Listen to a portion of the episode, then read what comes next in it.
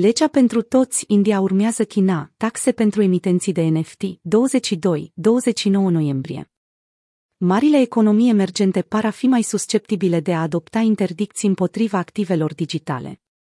După ce China a creat un precedent drastic, acum se pare că și India urmează o direcție politică similară, mai exact, se elaborează un proiect de lege ce propune interzicerea tuturor criptomonedelor private, ce va fi prezentat în fața Parlamentului Națiunii în această iarnă. Această măsură a fost concepută pentru a înlătura orice obstacol din fața Băncii Centrale a Indiei care are o agendă proprie în privința activelor digitale.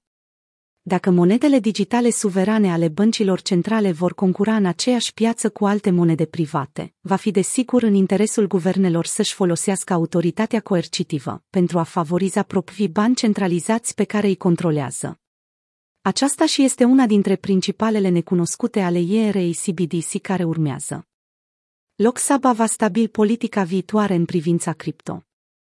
Lok Sabha, camera inferioară a Parlamentului indian, urmează să analizeze în timpul sesiunii de iarnă 26 de noi proiecte de lege, printre care și planul de reglementare a monedei digitale oficiale.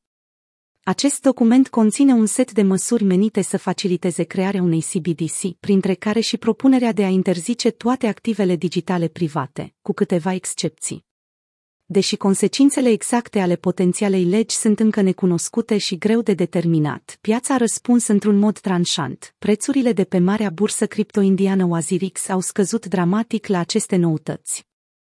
Președintele Fed Jerome Powell propus pentru un nou mandat.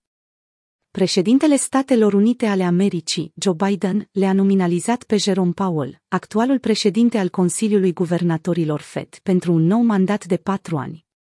În timpul uneia dintre recentele sale apariții în fața Congresului, Powell a declarat că America nu va urma China în ceea ce privește interdicțiile asupra activelor digitale, dar a spus că există necesitatea reglementării monedelor stabile. În timpul mandatului actual al lui Powell, care urmează să expire în februarie 2022, Rezerva Federală a analizat posibilitatea emiterii unui CBDC și a organizat echipe în cadrul agențiilor federale de reglementare, care au avut ca obiectiv identificarea și remedierea lacunelor în reglementarea activelor digitale. Politica NFT a Coreei de Sud Impozitarea activelor digitale rămâne o problemă politică gravă pentru comunitatea cripto din Corea de Sud, deoarece guvernul a semnalizat că va aproba noi reguli, printre care și impozitul de 20% asupra veniturilor generate din tranzacționarea sau minarea activelor digitale, lege care urmează a intra în vigoare începând cu 1 ianuarie 2022.